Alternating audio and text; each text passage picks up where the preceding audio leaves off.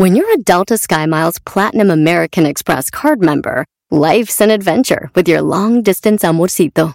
Because who doesn't love walking around the Big Apple con tu media naranja? Or finding the most romantic sunset overlooking the Pacific Ocean? And sneaking in besitos inolvidables in Venice. The Delta SkyMiles Platinum American Express card. If you travel, you know. Learn more at go.amex slash you know. Danilo Álvarez. ¿Qué pasó, mi hermano Román Rojas? Qué alegría escucharte una vez más en este nuevo capítulo de Tremenda Vaina. Y este es el episodio número 68.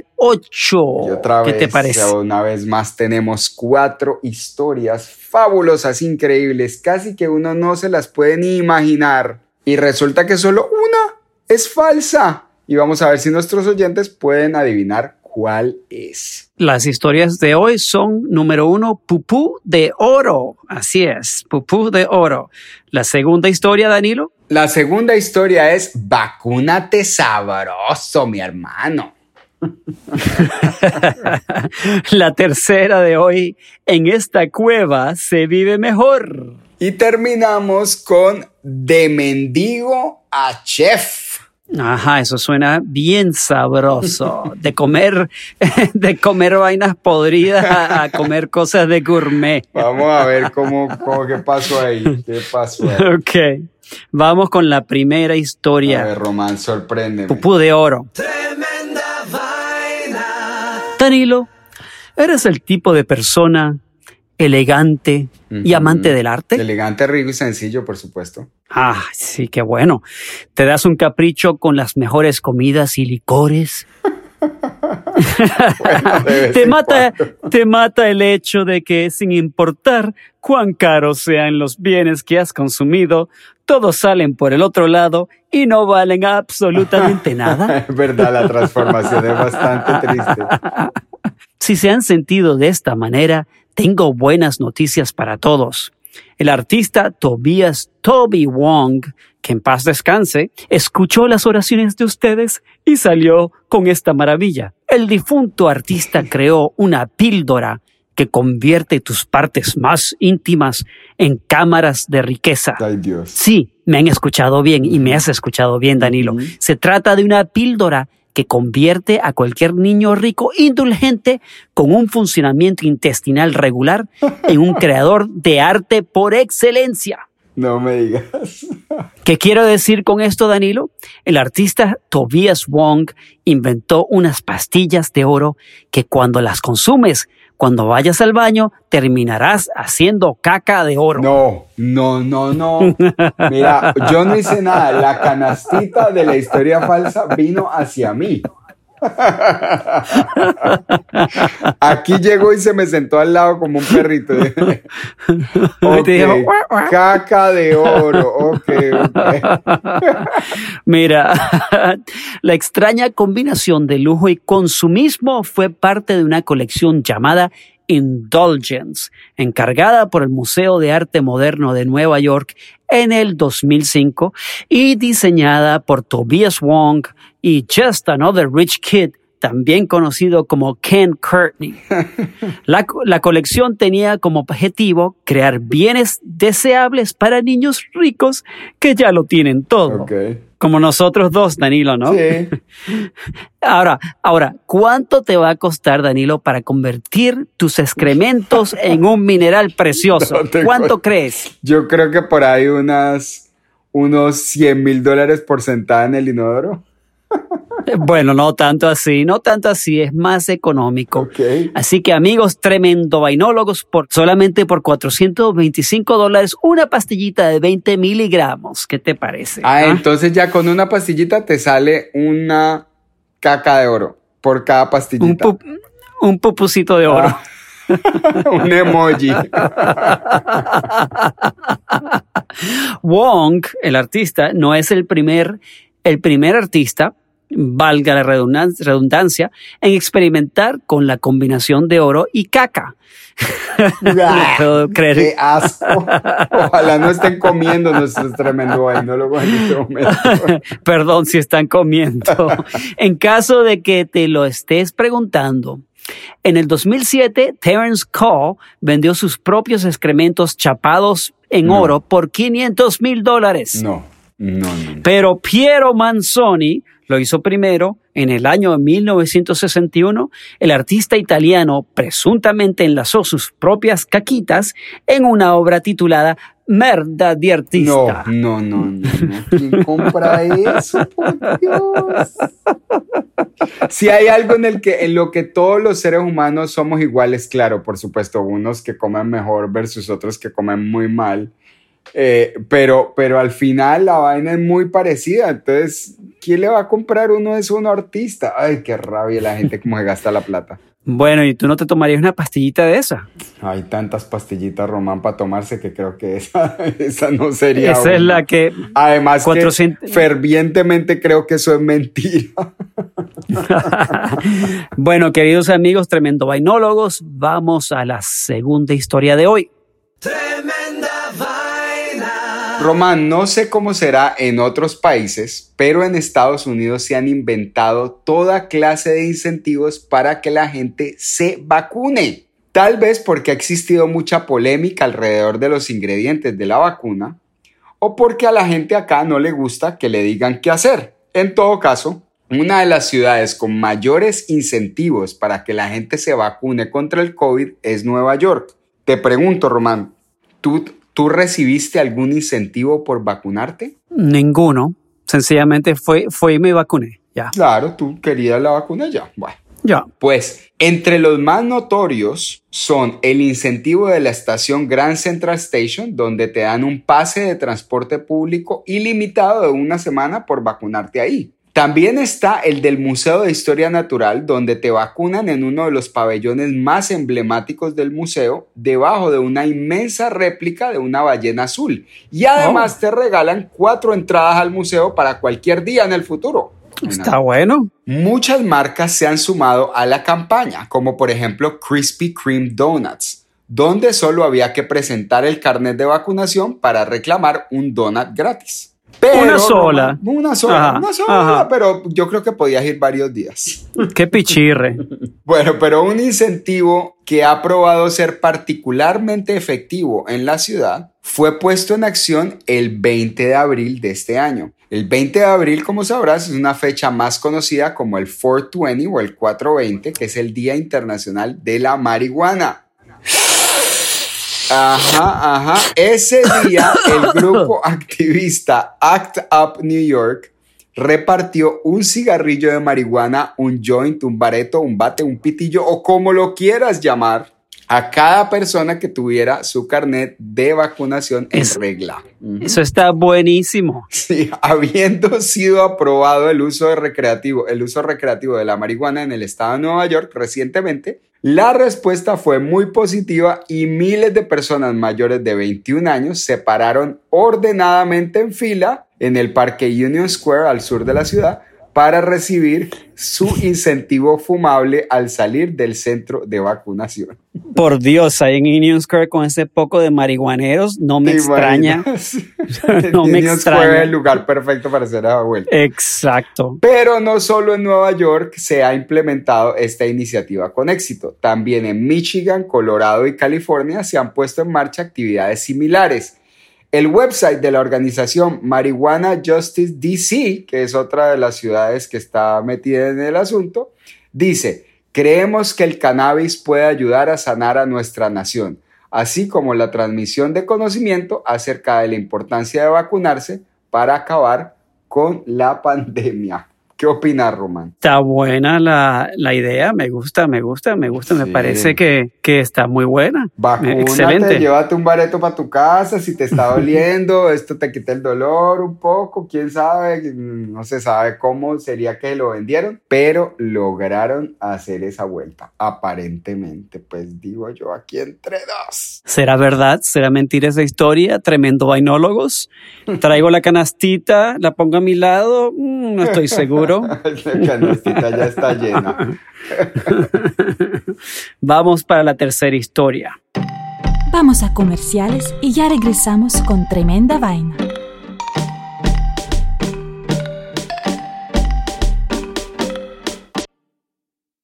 Tremenda Bueno, esta historia le puse de título En esta cueva se vive mejor. Danilo, vengo con una historia de uno de nuestros países favoritos que Ay. es... A ver ¿La chicos. India? No. ¿China? Sí. ¡Eh! Yeah. China, China, China.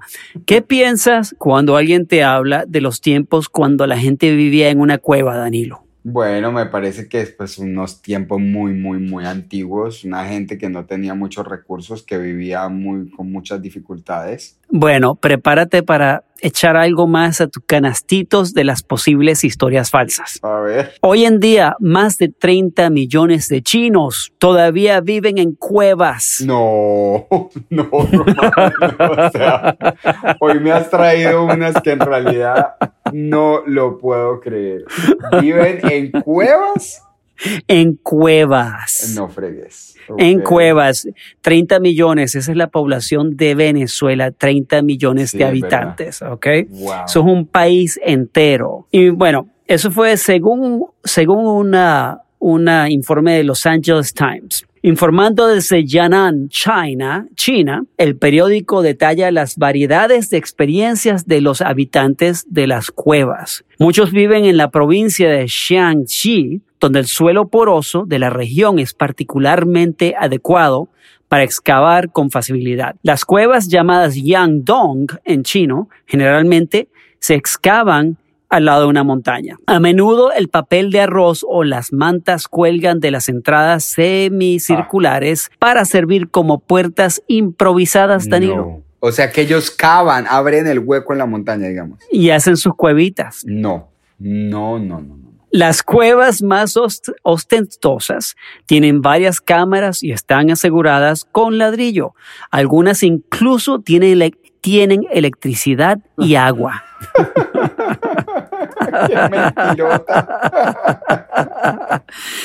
La mayoría no son tan elegantes, pero he visto algunas cuevas realmente hermosas. Techo alto, espaciosos, con un bonito patio al frente donde puedes hacer el ejercicio y sentarte al sol, dijo Ren Shuhua, quien creció en una cueva Sí, en claro. Yan'an. Shuhua, de 46 años, le dijo al Times que se mudó de la cueva a una casa de concreto cuando consiguió un trabajo en la ciudad de Xi'an a los 20 años, pero planea regresar a su vida como habitante de las cuevas después de jubilarse. Hace frío en verano ¿En serio? y cálido en invierno, explicó. Cuando sea mayor me gustaría volver a mis raíces. O sea que extraña su cuevita. Extraña su cuevita. Eh, mira, Danilo, en caso de que quieras rentar o comprar una cueva en China, aquí te paso los datos y también para los amigos de Tremenda Vaina. una cueva básica, y no está mal esto, un con un dormitorio sin plomería se alquila por alrededor de 30 dólares al mes. No. Sí, O sea, no está mal. Pero no, tampoco está muy barata. O sea, un hueco en una piedra. Eso debería ser. O sea, 30 dólares. Por eso alquila uno una carpa. Mira, eh, pero bueno, es una, una cueva con tres dormitorios y un baño podría venderse por 46 mil dólares. Ah, tienen baño. Bueno, esas son las cuevas más, las mejorcitas, ¿no? Pero Ajá. según otro señor que vive en una cueva, muchas personas no están renunciando a sus espacios. Ajá. Mucha gente viene aquí buscando alqui- alquilar nuestras cuevas, pero nadie quiere mudarse. Dijo Cheng Wei, no de Wei, de órale Wei, ¿De sino de, o sea, ape- ape- no, apellido Wei de chino, Cheng Wei. Un funcionario del Partido Comunista de 43 años que vive en una cueva cerca de Yan'an. Wow. Es como vivir en una villa, dijo Wei. Sí, Las cuevas de nuestro pueblo son tan cómodas como los lujosos apartamentos de la ciudad. Sí, seguro.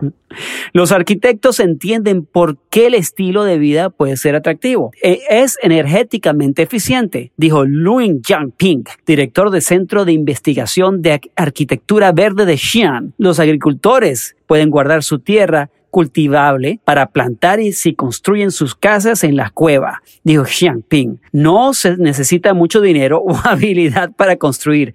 Por otra parte, estas cuevas no se adaptan muy bien en los complicados estilos de vida modernos. La gente quiere tener una nevera, una lavadora, una televisión, pero esto, pero esto no es para eso. Puede que eso no les importe a los habitantes de las cuevas de China, muchos de los cuales disfrutan de un estilo de vida sencillo y asequible. La vida es fácil y como aquí dijo Liang Shuing, de 76 años, que vive en una cueva de una habitación del sur de Yan'an. Tiene una cama, una fogata para cocinar y electricidad para alimentar a una sola bombilla. He vivido toda mi vida en una cueva y no puedo imaginar nada diferente. ¿Qué te parece? No, me parece loquísimo que estos manes puedan vivir así. Yo me chiflaría. Además, toda la vida Oh, Pero Danilo, son 30 millones de chinos viviendo en cuevas, papá. Pero muchos de estos están contentos. Muy buena historia, Román. Realmente me sorprendió tu capacidad de inventar historias. ¿Y quién te dijo que es falsa? bueno, todavía, no se revela la falsa. La puedes poner en tu canastito de noticias falsas si quieres. Ahí va mi canastito. Hoy las dos que tiraste se fueron directo a mi canastito. Pero aquí te va la cuarta historia de hoy. Vamos. Tremenda vaina. Román, hoy te voy a contar la historia de un hombre en Perú no tenemos historias de Perú casi, ¿no? Esta es la primera probablemente. Primera, primera. Que pasó por una impresionante transformación gracias a su pasión por la comida. Una pasión que él ni siquiera sabía que tenía. Bueno, pero Perú es un país con una larga tradición culinaria y mantiene el récord Guinness con mayor cantidad de platos típicos. Por eso no es una sorpresa que los peruanos tengan un talento especial para la buena comida. Sin embargo, mm. lo que sí es sorprendente es que alguien haya logrado pasar de ser mendigo a ser el chef general de uno de los restaurantes más famosos de Lima, la Mansión del Mar. Imagínate. Enrique Cabañas nunca fue a la universidad. A los 18 años terminó el colegio en la vereda de Chachapoyas, imagínate el nombre de la vereda de Chachapoyas, a unas 400 millas de Lima y decidió mudarse para la ciudad. Aunque no tenía un objetivo muy claro, pensó que encontraría trabajo y podría enviarle dinero a su mamá y a su abuela, que eran sus únicas parientes. Al llegar a Lima, consiguió pequeños trabajitos, nada muy constante, y pues sin tener un lugar fijo donde vivir, Enrique se hizo a muy malas compañías y empezó a beber, amaneciendo a veces tirado en la calle o debajo de un puente. Con el tiempo, esto se convirtió en su día a día. Hacía algún trabajito aquí o pedía dinero por allá y luego se bebía todo lo que conseguía, pero pues era un estilo de vida muy callejero. Con el tiempo, arrepentido por no poder enviar dinero a su familia, después de dos años sin hogar, Enrique se presentó a un albergue para residentes de la calle y pidió, y pidió ayuda. La mayoría de albergues en Perú, donde reciben a los habitantes de la calle, se concentran en personas mayores y niños, ya que muchas veces el presupuesto simplemente no da para más. Pero dejaron quedar a, Enrique porque... Eh, porque él se ofreció para encargarse de la comida. Ahí empezó.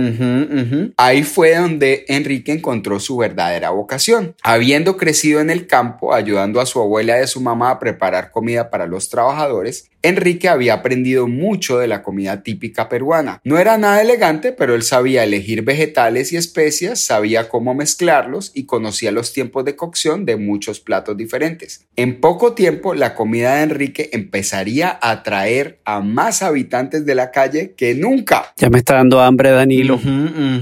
Un día, unos trabajadores de una construcción en la zona, por donde llevaba la comida la coalición de compasión y bienestar, que es donde Enrique trabajaba, preguntaron que si podían pagar porque les dieran comida a ellos también. Enrique, pues ni bobo ni perezoso, aceptó en secreto y con el dinero adicional empezó a comprar más ingredientes para diversificar el menú de la coalición. Con el tiempo, Enrique se fue convirtiendo en un personaje reconocido en Lima porque la gente aclamaba su cocina. Tras un par de apariciones en la prensa, algunos restaurantes locales le ofrecieron trabajo, pero Enrique vivía para hacer feliz un ratito del día a la gente más desfavorecida de la ciudad, así es que no los aceptó. Imagínate. Pero esto lo ayudó pues a, a más a su familia, porque aunque no tenía mucho dinero para mandarles, pues su abuela y su mamá le pasaban recetas y le recomendaban nuevos platos para ensayar y pues la relación se volvió como a, a,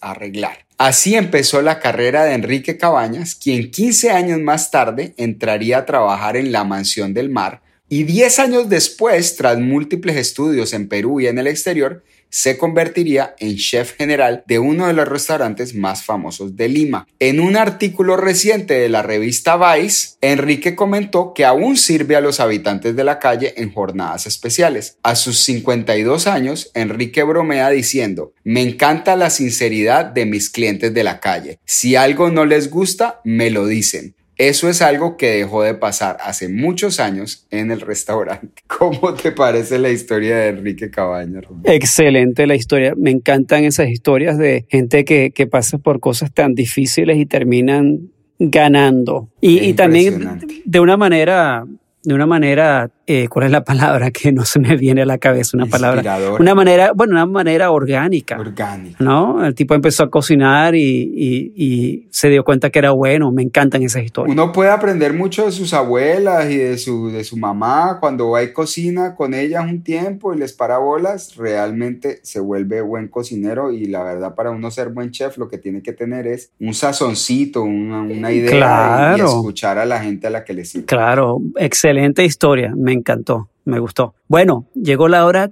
cuchicuchesca, la, La hora chimenguenchona, de revelar la historia falsa del día de hoy, así que vamos con las ¿Cuáles cuatro fueron? historias.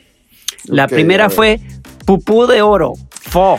Imagínense la de un artista que creó una pastilla que uno se la clava, se toma la pastilla y él, la caca le sale dorada. Increíble. Y, y cuesta solamente 425 dólares por pastillita. Ok, por sentadita.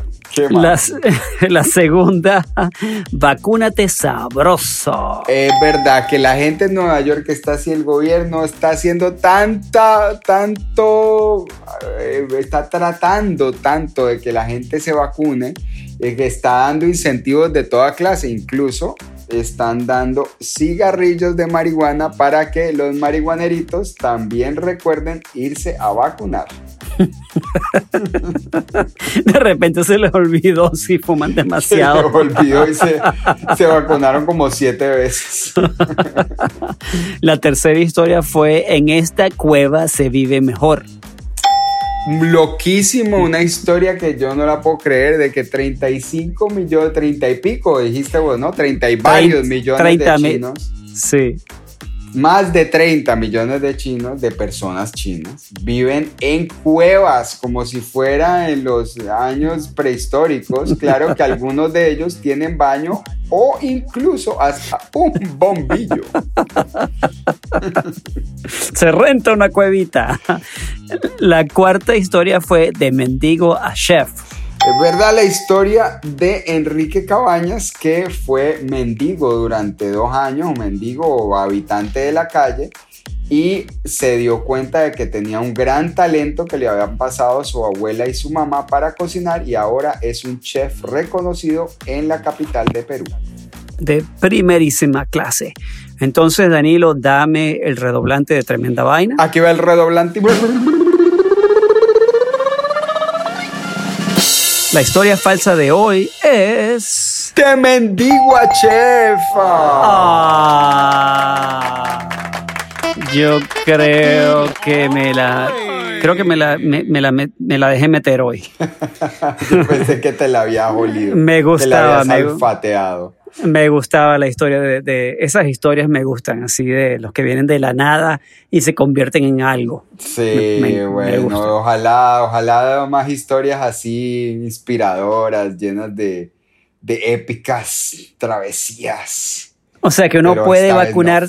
es verdad que uno puede vivir en una cueva en China por 30 dólares al mes. Es Eh, verdad. Puedes tener pupú de oro por 425 Ujú. dólares y puedes fumarte un bareto de marihuana gratis, Gratis. en Nueva York Por si te vacunas. Ok, eso todo es verdad. Así es, así es, porque esa es la idea. Que en tremenda vaina queremos que la gente no se la coma entera, que averigüe, que se meta en Google y que diga, ve, me dijeron. Que se meta para que no se la metan. Claro, para que no se la deje meter, porque a veces uno dice, ah, mira, me mandaron este video diciendo que eh, uno puede ser de mendigo, pasar de mendigo a chef, y mira, y resulta que era mentira, porque se metió a Google buscando a este personaje y no existía. Pero las otras que uno dice, ah, este berraco me está tratando de meter un cuento, la busca en Google y ahí está. Si es que no te la dejes meter, amigo tremendo vainólogo, y vuelve a escucharnos en el próximo episodio. No solo eso, síguenos en Instagram y cuéntale a tus amigos que te gustó el show para que nos escuchen más. Y les mandamos un abrazo gigantesco y nos escuchamos en el episodio número 69 la semana que viene. Mandamos un abrazo grande, gracias a todos los que nos escuchan hoy y hasta la próxima. Chao, Román. Chao, chao. Me encantó irte.